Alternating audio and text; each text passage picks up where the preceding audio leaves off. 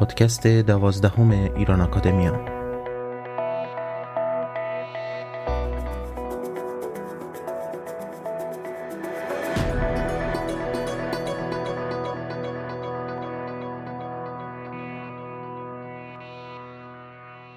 سلام دوستان، در این سری از پادکست‌های ایران اکادمیا که از اپیزود یازدهم شروع شده، سخنرانی‌های کنفرانس ایران پس از چهل سال، گسست‌ها و پیوستگی‌ها که در یازدهم ژانویه دو هزار و نوزده توسط ایران اکادمیا و در همکاری با دانشگاه لیدن برگزار شد رو تقدیم شما می‌کنیم. نخستین بخش از سخنرانی‌های کنفرانس اختصاص داشت به جلیل روشندل. حالا با هم به امار ملکی، استادیار علوم سیاسی در دانشگاه تیلبرگ هلند، مدیر گروه مطالعات افکارسنجی ایرانیان گمان گوش می‌کنیم که موضوع سخنرانیش در پنل سیاست و روابط بین الملل بررسی گرایش‌ها و جریانات سیاسی در ایران امروز پس از چهل سال هست.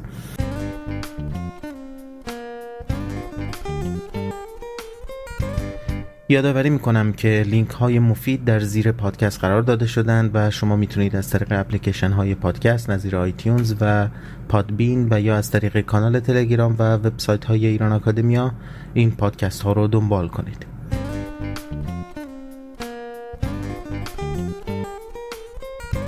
با هم میشنویم سخنرانی عمار ملکی با نام بررسی گرایش ها و جریانات سیاسی در ایران امروز.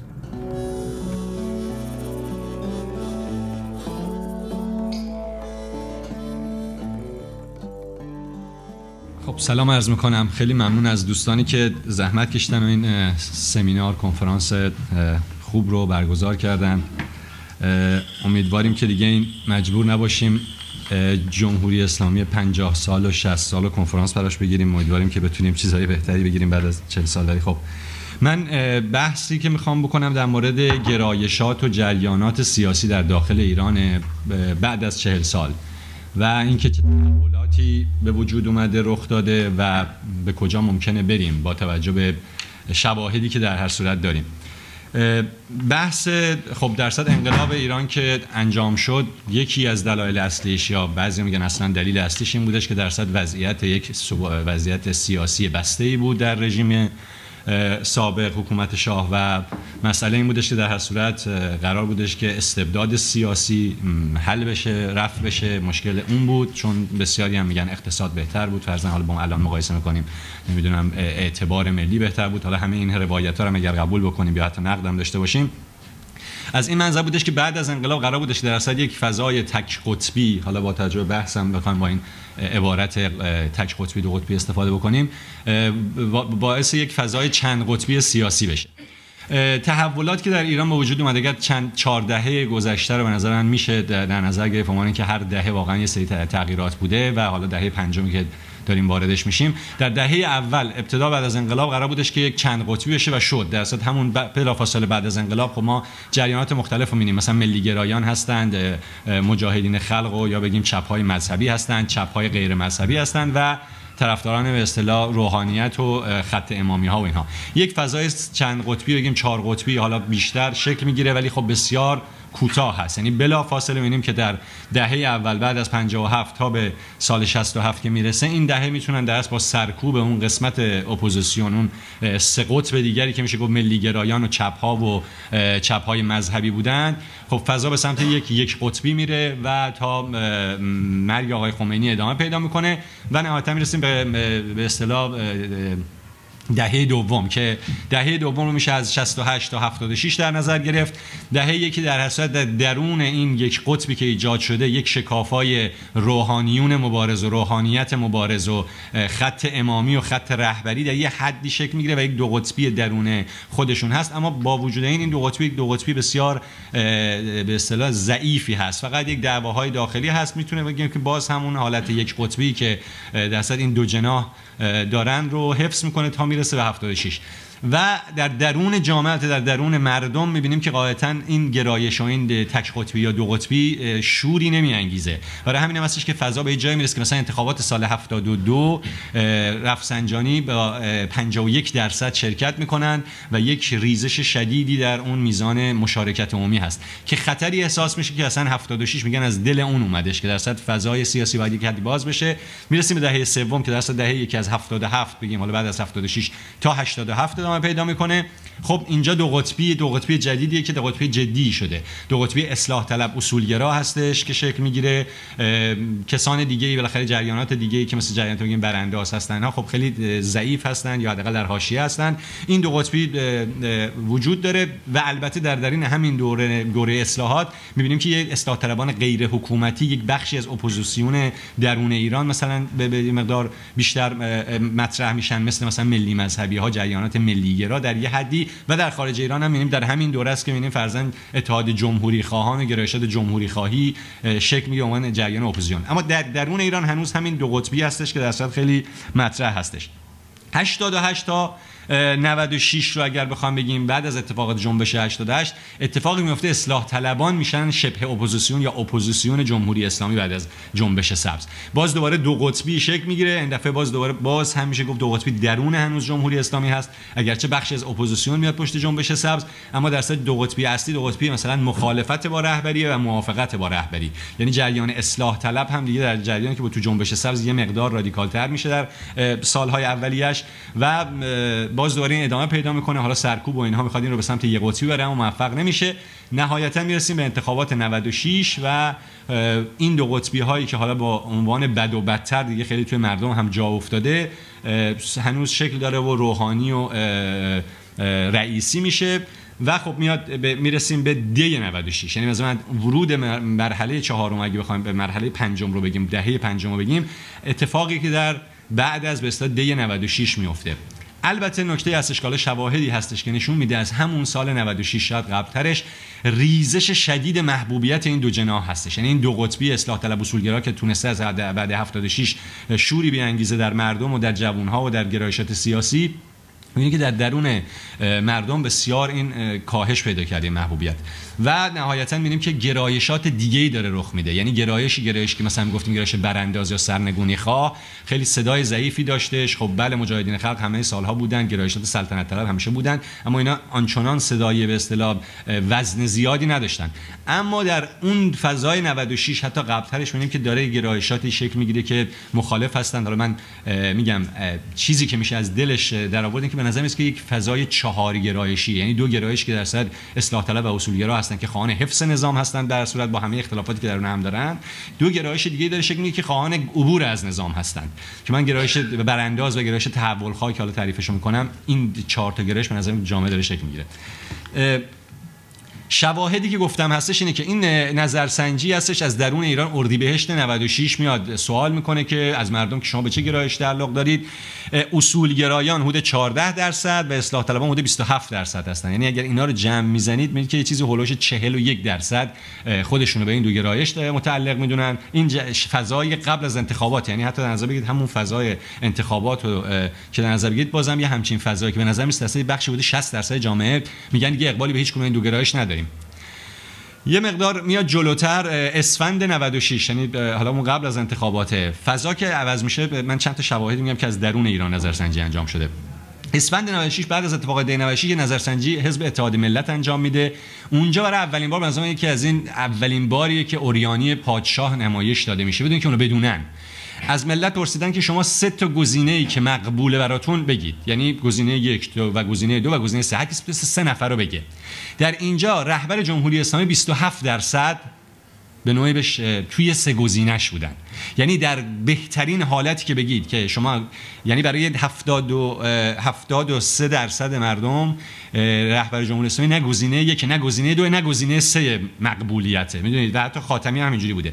این یعنی نشون میده که هفتاد درصد مردم از رهبر و از اون جریان عبور کردن. حالا خاتمی هم با یه بخشش هم میگم اصلاح طلبان، میبینید که این ریزش است. این شواهدی که از داخل ایران میاد. بعدش میبینی که آقای افروغ که نزدیک به اصولگرا هستش میاد یه مصاحبه میگه آقا هفتاد و چهار درصد مردم از اصلاح طلب اصولگرا عبور کردن. ایشون استناد میکنه به نظرسنجی که تا اصولگرا انجام دادن، نمیگه کجاست. و نهایتا معاون پژوهشی ایسپا، همون نظرسنجی مرکز نظرسنجی تامین مرکز نظرسنجی که در ایران هستش، رسما میاد میگه که الان بعد از این بحث شعار اصلاح طلب اصولگرا دیگه تمام ماجرا، میگه این شعار خیلی پرت نیست، ما بیست تا بیست و چهار درصد بیست تا بیست و پنج درصد بیشتر اقبال به این دو گرایش نشون نمیدن. خب این هست. ولی خب حالا سوال اینجاست که احتمالاً خیلی آهمون میگن و اتفاقا اون چیزی هست که ما در فضای سیاست خارجی هم می‌بینیم، سالها کار شده، امثال ظریف، امثال کسانی که در سخنگویان جمهوری اسلامی بودن نشوندن که آقا خلاص این مردم هفتاد و پنج درصد چون با مان، حالا یه درصدی هم که حوصله ندارن اصلا کاری ندارن، یه درصدی هم ممکن خیلی کم اقلیتی مخالف باشن، برانداز باشن و اینها. و شواهد چیه؟ انتخابات. آقا انتخابات نود و دو برگزار شد، هفتاد و سه درصد رای دادن، نود و شش برگزار شد، هفتاد و سه درصد رای دادن. و این سوالی که قانع کننده است، یعنی افکار عمومی در خارج از کشور، اون به اصطلاح سیاستگزاران اروپا تا آمریکا، خیلی میگن خب درسته دیگه، خب راست میگن، بچه‌ها رو توجیه کنید. اینجا بحثی که من میخوام واردش بشم، مشکلی که در ایران ما داریم که نمیتونیم بسنجیم، یعنی تا قبل از این نمیتونستیم بسنجیم که آقا مردم واقعا چی فکر میکنن. چون نظرسنجی‌های کلاسیکی که متاسفانه خیلی هم توی محافل آکادمیک هم میگن نظرسنجی‌های علمی، روش‌هایی هستش که شما باید برید با یه نفر حرف بزنید، یا رو در رو، یا تلفن کنید، یا ایمیل بهش بزنید، تقریبا هویت طرف رو میشناسید، ازش بپرسید که آقا مثلا شما آیا موافق جمهوری اسلامی هستید یا مخالف جمهوری اسلامی. و تصور می‌کنیم که در خارج کشور هم خیلی‌ها به قول معروف جرئت نمی‌کنن در جلوی دوربین اینو بگن، یا به یه نفری که هیچ وقت نمیتونست این نظرسنجی چیزی رو اندازه بگیره.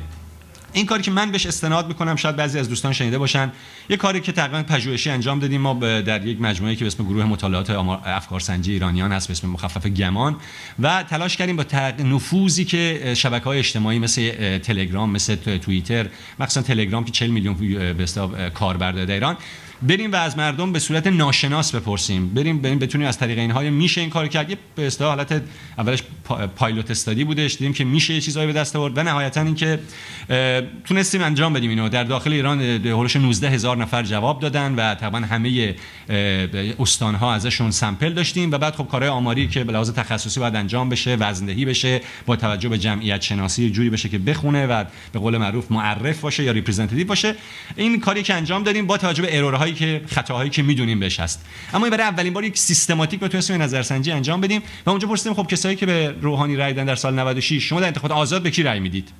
اونجا بودش که ما دیدیم که جریان و بعد گرایش ها. اولش یکی از چیزایی که پرسیدیم که شما به چه گرایشی تعلق دارید. ما چهار تا گرایش گذاشتیم. یه گرایش کسایی که خط رهبری، حفظ اصول نظام و اینها که اصولگرا بودن، هست حدسمون هم بود که اینها کمتر شرکت میکنن، اونها رو اصلا گذاشتیم کنار.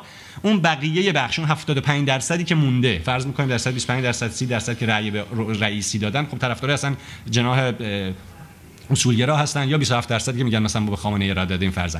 اون هفتاد و پنج هفتاد و پنج درصد بقیه هفتاد درصد بقیه اینا چی فکر میکنن؟ اینا همه طرفدار واقعا اصلاح طلبان هستن. ما رسیدیم که نه، اینجوری نیست. یعنی ما یک گرایش براندازی که رسما میگه که ما خواهان سرنگونی نظام به عنوان پیش شرط هر تغییری هستیم، و یک گرایش تحولخواهی هم که میگه ما جمهوری اسلامی رو ازش میخوایم عبور بکنیم و خواهان برگزاری رفراندوم هستیم، تغییرات ساختاری میخوایم. و اون بخشی که به عنوان اصلاح طلب هستش کسایی که میگن آقا جمهوری اسلامی باید بمونه ولی خب باید تغییراتی بکنه، یعنی استمرار جمهوری اسلامی براشون مهمه. به این نتیجه میگه تغییر جریان چیز دیگری است. یعنی شما میبینید که کسانی که خودشون باشه چهل درصد کسانی که خودشون رو برانداز میدونن اومدن به روحانی رای دادن. و این رو در مورد افراد هم جالب بود. یعنی ما کاندیداهای گذاشتیم باشه پانزده نفر، شخصیت‌های سیاسی که درصد با یه حدی از شناخته شدگی داشتن یا وابسته گرایش مختلفی رو میتونستن نمایندگی بکنن گذاشتیم. اینکه مثلا در کسانی که به روحانی رای دادن، مثلا بخش بزرگیشون در انتخابات آزاد مثلا به رضا پهلوی رای میدن، یا مثلا ممکنه چه میدونم به نسرین ستوده رای بدن، یا مثلا ممکنه به شخصیتایی که هستن نمیدونم. و دیدیم که اونایی که مثلا به الزاما به خاتمی، حتی موسوی یا روحانی، طیفی که درصد نماینده این بخش هستن، همون حدودیه که میبینیم، یعنی همون چیزی که نشون داده میشه که بیست تا بیست و پنج درصد بیشتر نیستشون جریان. این مسئله بودش که ما درصد فهمیدیم که ما گرایشات مختلفی در داخل ایران هست. ایران فراتر از اصلاح طلب اصولگرا یک چیزای دیگه زیر پوستش هستش که دیده نمی‌شده. قبل از نود و شش هم بوده. مثلا اینکه قبل از انتخابات نود و شش هم بوده، اما هیچ کی نمیتونست ببینه. هیچ کسی هم اجازه نمیداد دیده بشه. اگر شما به اصلاح طلبان اینو میگفتید، ما وقتی اولین بار همچین نظرسنجی رو انجام دادیم، شدیداً طرف اصلاح طلبان مورد حمله قرار گرفت. اینا مزخرفه. اصلا براندازات ایران پنج درصد هم نیستن، تحول خواهم که اصلا نداریم، هر کی تحول خواهه اصلاح طلب یک درصد. یه همچین چیزی بود و نتیجه این شدش که نه، به نظرم که ایران به یک چیز چهار بخشی میشه گفت یا سه بخشی حداقل تقسیم شده. از این منظر میگم چهار بخشی که اصلا اصلاح طلبها و اصولگرا در صدی تفاوتایی با هم دیگه دارن، این ور هم تحول خواهان و براندازان تفاوتی دارن. اصل فرق این دو تا این هستش که دو گروه اصلاح طلب و اصولگرا قائل به این هستن که باید حفظ بشه نظام، این دو گروه تحولخواه و برانداز قائل به این هستن که نه، نظام باید تغییر بکنه. حالا اینکه مکانیزم تغییر چی هست، روش تغییر چی هست، راهبرد تغییر چی هست، تحولخواه رو از مثلا برانداز متفاوت میکنه. حالا بحث دیگری است که می‌پردازیم بهش. اما این اتفاق افتاد که به نظر میاد جامعه ایران از بعد از نود و شش مخصوصا که در خیابان تونست بروز هم بکنه. نود و شش برای اولین بار تظاهرات مردم، تظاهراتی هستش که دیگه شعار میرحسین یا حسین میرحسین داده نمیشه، به نفع جمهوری اسلامی هیچ کدوم از جناحاش داده نمیشه، اما اینا هستن. اینا معلومه پس یه خبری هست دیگه، یعنی یه گرایش غالبا دارن. این چهار گرایش که من درصد گفتم، در این حال هم خب گرایشاتی هستن که با همدیگه همپوشانی دارن. یعنی همونجایی گفتم اگر ما در نظر بگیریم اصلاح طلب و اصولگرا بحث حفظ نظام براشون مهمه، تحولخواه و سرنگونی هم بحث عبور از نظام مهمه، اما درصد اینجوری نیستش که اینها کاملا از هم مجزا باشن. یعنی بخشی از براندازا و تحولخواه به هم نزدیک هستن، مثلا اونهایی که مثلا خواهان گذار مسالمت آمیز هستن، خب در بین براندازا و تحولخواه نزدیک هستن. بخشی از براندازا هستن که میگن به هر قیمت باید براندازی بشه، حتی شده حمله نظامی فرضاً، حالا اقلیتنا، ولی میخوام میگم هستن همون چیز. از اون ورم بین اصلاح طلبها و تحولخواها به نوعی همسایگی وجود داره. ما بخشی از اصلاح طلبها رو داریم که میگن ما باید بریم به سمت مشروطه کردن نظام ولایی، یعنی ولایت فقیه باشه مشروطهش بکنیم، بشه مثلا مثلا همونجوری که به نوعی مشروطه خواهان پادشاهی میگن یک پادشاه مشروطه‌ای باشه که مقامی باشه فقط همینجوری ظاهری، اونها هم قائل به این هستن که مثلا نامه کروبی که نامه تقریبا چند وقت پیش داد بیرون، نگاهش همینه که آقا باید رهبری و نمیدونم مقام رهبری دیگه به نوعی مثلا مشروطه بشه، قدرتش کم بشه. اینها درصد بخش طیف‌های مختلفی که در درون این چهار تام هستن، ولی خب بخوام بگم اینا همسایگی دارن، اشتراک دارن، کاملا از هم منفک نیستن. ولی واقعیتش که ما از همین این چهار قطبی فعلا در شرایط ایران هست. چیز دیگه‌ای که در همین نظرسنجی سعی کردیم ببینیم که متصل به این هستش اینه که خب این گرایشات، درون این گرایش‌ها چه نظامی ترجیح داده میشه. بحث که الان هستش که خب شاید این رو اگر سه سال پیش صحبت میشد، اصلا مسئله این که یه نفر بگه آقا مثلا نظام پادشاهی به عنوان آلت آلترناتیو مطرح بشه بهش میخندیدن، اصلا فضا اینجوری نبودش. ولی خب الان به نظر میاد که خب میبینیم دیگه اصلا فضای اجتماعی، شبکه‌های اجتماعی یا حتی بحثایی که الان میگن شعارهایی که در ایران گاهی اوقات داده میشه و اینا، به نظر میاد که یک اقبال دوباره‌ای به سمت مثلا نظام پادشاهی هم هستش. خب چیزی که به نظر میاد درصد نظرسنجی نشون میداد این که بله این وجود داره، اما نکته اینجاست که درصد این اقبال به نظام پادشاهی اقبالی در حد مثلا فعلا بیست درصد جامعه است. و البته این نکته هم هست که خب خیلی از دوستانم با زور تحلیلاشون اشتباه میگیرم، در داخلم در خارج، این که اقبال به شخص مثلا آقای رضا پهلوی الزاما با اقبال به نظام پادشاهی یکی نیست. این رو هر کی میگفت و کسی نمیتونه قبول بکنه، اما خب توی همین نظرسنجی ما دیدیم که بخش بزرگی از کسایی که مثلا به اقبال به آقای رضا پهلوی دارن این هستش که ایشون میگن خب مثلا میتونه رئیس جمهور باشه یا مثلا رئیس یه حزبی باشه. و, و این مهم بود به خاطر اینکه این نظرسنجی نشون میده که هنوز اقبال به نظام جمهوری، حالا چه نظام جمهوری ریاستی، چه نظام جمهوری نیمه ریاستی مثلا مدل آمریکا یا مدل فرانسه، یا نظام جمهوری فرضاً پارلمانی مثل مثلا مدل اروپاییش دیگه مثل مثلا آلمان و اینها، اینها هنوز بیشتر هستن. بیشتر مردم نگاهشون به اون نظام جمهوری بیشتر هستش، اگرچه یه چیزی اولش پانزده بیست درصد هم هستن که نمیدونن، یعنی خیلی میگن که ما نمیدونیم چون اطلاعاتی نداریم که کدوم هست. اینا بخشی هستن که هر کدوم این دعواام الان دارن سعی جذب کنن. این یکی از مسائلی که مهمه که بدونیم که درصد جامعه چه خبره اونجا. و البته متاسفانه هر دو طرف هم تحمل اینو ندارن که بپذیرن، یعنی الان یه جوری شده که طرف کسایی که طرف پادشاهی هستن و بالاخره اقبالی از آقای رضا پهلوی در یه حدی میبینن، یه جوری شده که آقا همه ملت مثلا طرفدار نظام پادشاهی هستن، یا برعکس هم که دیدم که نفی میکنن که آقا اصلا نه هیچ کسی نیستن و اینها هیچ. این یکی از مسائلی که مهمه به نظر در این از جا از اینجا به بعد که چقدر این چند قطبی رو میپذیریم، همون باید بپذیرن. یکی از بحث‌های دیگه این هستش که خب چه احزاب یا چه ایدئولوژی‌های سیاسی بدن تو ایران میتونه اقبال داشته باشه، این هم هیچ وقت مجالی نبوده که سنجیده بشه. این هم مهمه که باز دوباره میگم همون حدودی که دیده میشه، مثلا کسانی که میگن حزب مشروطه‌خواه طرفدارای پادشاهی میخوان، باز دوباره اینجا هم حدودش همون بیست درصد هستن. اما جالبه که ناکنید یک تحت جامعه چند قطبی موزاییکی دیده میشه در مورد گرایشات مختلف. گرایش سوسیال دموکراسی هنوز در ایران ایدئولوژی بیست درصد جا داره، یعنی مثلا شانزده درصد خودشون سوسیال دموکرات میدونن، یه چیز اولوش مثلا پنج درصد خودشون سوسیال لیبرال میدونن که درصد اینا نزدیکن، احزاب میانه سوسیالیستی. و خب جبهه ملی هنوز یه وزنی داره، به خاطر اینا مهمه دیگه، برندن دیگه، اینا اسمن دیگه، هولوش هشت درصد مثلا بهش اقبال وجود داره. و خب گزینه‌های دیگه مثلا ملی مذهبی ها یا احزاب اصلاح طلب و اینا خب اقبال بهشون کمتر شده دیگه، یعنی اگر نگاه میکنه آدم درصد شواهدش رو هم میبینه. یه نکته ای که اینجا شاید جالب باشه اینه که درصد سرنگونی خواهان همونجوری که انتظار میشه میره بیشتر اقبال به حزب مشروطه دارن، یعنی بخششون که خب بخش طرفداران به نظام پادشاهی هستن، و بخش دیگه شون که بخش بزرگتر هستش سوسیال دموکراسی رو بهش اقبال نشون میدن، حزب سوسیال دموکرات رو. در میان تحول خواهان می‌بینیم که خب طرفدار مشروطه یا طرفدار نظام پادشاهی خیلی کمتره، اما طرفدارای مثلا نظام سوسیال دموکراسی و جبهه ملی بیشتر هستن. و خب اون چیزی هم که انتظار می‌رفت اصلاح طلبان هم خب طرفدار به نوعی حزب اصلاح طلبان، حالا اینا هم احزاب به اصطلاح فرضی بودن که مردم ببینیم چه جوری گرایش ایدئولوژیک خودشون هستش. یه نکته‌ای که مهمه که میخوام حالا از اینجا بگم بشین که ما در اتفاقی مهم برای کسایی که درصد میخوان در حوزه سیاست اکت انجام بدن، حوزه سیاست گذاری، اینه که نکنید پایگاه سنی افراد، یعنی که الان بر حسب سن هر کدوم از این ایدئولوژی ها چه اقبالی پیدا کردن. این جایی که برمیگردم به اون که درصد تحولات چهل ساله ببینید، انقلاب ایران یه انقلاب چپگرا بود، درسته؟ حالا من گاهی اوقات میگم چپ زده بود، حالا تفاوت بین چپگرایی چپ زده رو قبلا تعریف کردم، سرش دعوا داریم، بعضی دوستان ناراحت میشن. چپ زده این که دغدغه اصلیش قبل از اینکه مثلا رفاه اجتماعی و نمیدونم سوسیال دموکراسی اینا باشه، ضدیت با آمریکا و ضدیت با امپریالیسم و غرب ستیزی و اینا بودش که میگم این چپ زدگی. اما در اصل میخوام بگم انقلاب ایران انقلاب چپی بود، چون که از اول در اول انقلابات در دهه اول، حتی در دهه دوم، در دوره مثلا هفتاد و شش خاتمی نظرسنجی میکرد بین جوونا، فکر میکنم مثلا شاید پنج درصد ده درصد میگفتن مثلا نظام پادشاهی، خیلی کمتر شاید، یعنی نگاه راست، حتی بخاطر نظام پادشاهی اونم نگاه راست دیگه.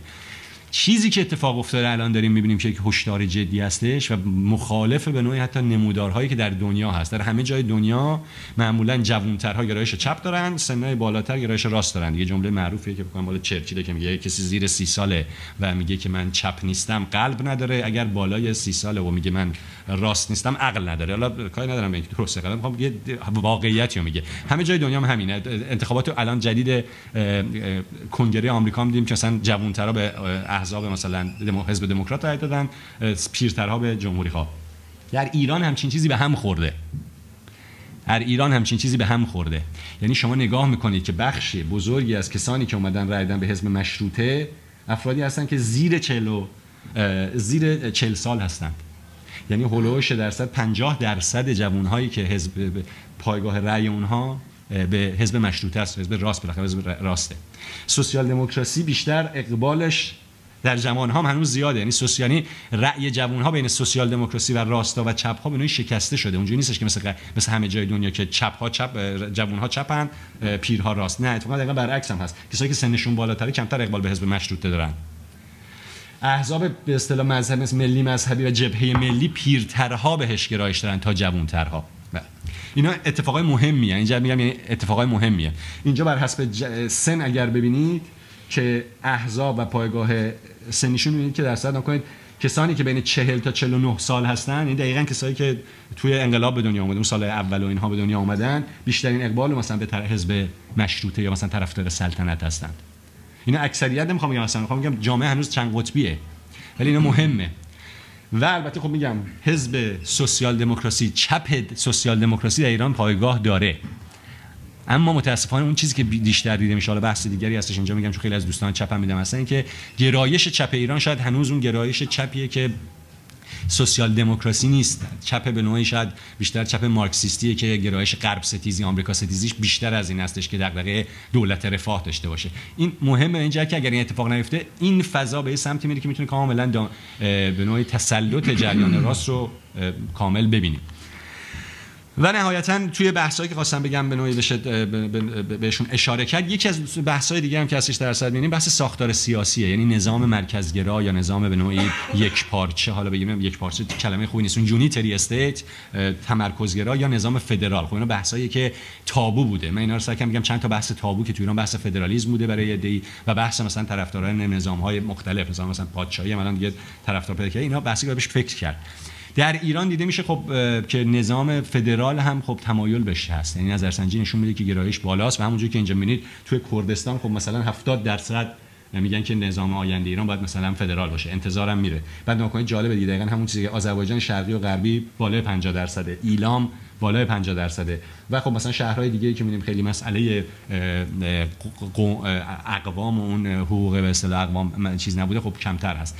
این هم از اون مسائلی که اصلا نظر میاد که البته جالب‌ترش اینه که ناگهان در اکثر که شهرها بیشتر از پنجاه درصد میگن ما نمی‌دونیم، یعنی اینکه نمیدونیم کدوم سیستم مناسبه، کدوم سیستم به نوعی مثلا خوبه یا بده. این میطلبه اینکه فضای سیاسی ایران به نوعی چه روشنفکرانه باید در مورد اینها صحبت بکنن. هر کدوم اینها هم گفتم متاسفانه هر کدوم اینها هم تابوهای خودشونو دارن دیگه. مثلا برای بخشی از که راست‌ها که حالا ملی گرایان متعصب مثلا بحث فدرالیسم که میشه برچسب اینه که شما جدایی طلب هستید یا تجزیه طلب هستید و میگه حتی متأسفانه روشنفکرانشون هم اینو ندارن. یعنی من خودم به عنوان کسی که کار دانشگاهی بود که بحث مقایسه‌ای انجام دادم، اساساً تو محیط دانشگاهی یه نفر بگه مثلا فدرالیسم صحبت می‌کنی به عنوان فوشه واقعاً بهش می‌خندن. من یه جای مصاحبه کردم که تو هم به بحث فدرالیسم که بودشون نامه‌ای که اومده بود یه سری از که آقا فدرالیسم مثبت منفی داره، فدرالیسم نه تنها تنها راه به نوعی تمرکز زدایی نیست، اما فدرالیسم الزاما هم به جدایی تجزیه کشیده نمیشه. از سر همین دنی که آقا بیاید بحث کنید، این باید بحث کرد در موردش. همین این فضا انقدر چیزی که مثلا طرفدار پادشاهی شدیداً حمله میکنن که آقا، یا از اون ورم میگم اگر در میان مثلا چپ ها دوستان چپی که میگم آقا مثلا ببین آقا این طرفدار پادشاهی هم رأی دارن در ایران، من من هیچ جور نه طرفدار سلطنت هستم نه اقبال چیزی دارم به اونا، ولی به عنوان کسی که کار پژوهش کردم اینا وجود دارن، اقبال دارن و اینکه فکر کنید مثلا با تحقیر و, و یا مسخره کردن و یا با این گزینه‌های اینکه آقا هیچ وقت تاریخ به عقب بر نمیگرده و اینها مشکل حل نمیشه ها. این رو بحث خواستم بگم که درصد این شواهد که نشون داده میشه که ما یک فضای شرایط چند قطبی داریم در ایران، جریانات مختلفی هستند. این جریان چند قطبی رو الزاما ممکنه حفظ نشه. ایران خیلی پتانسیل داره که به سمت جریان دو قطبی بره. حالا این بحث فرهنگی داره، ما خیلی شبیه آمریکایی‌ها هستیم یه جهتا، شبیه هلندی‌ها، و این دو قطبی هم در ایران استبداد زده پتانسیل داره که تک قطبی بشه. یعنی اگر بشه، فقط سوال اینه که چگونه میشه این چند قطبی رو حفظ کرد. نکنید الان اصلاح طلبها پذیرفتند که دیگه نمیتونم بگم اصلاح طلب اصولگرا همین دو تاست، چیزی که تا پارسال تو دم انتخابات میگفتن، ولی الان خیلی قبول کردن که ما درصد هست دیگه، یاله براندازی هست، تحول‌هایی هستش اینها. این بحث رو خواستم بگم که مهمه و این مسائل رو میشه درصد زیر پوست شهر دیدش که شاید بشه در موردش گفتگو کرد. متشکرم از حوصله.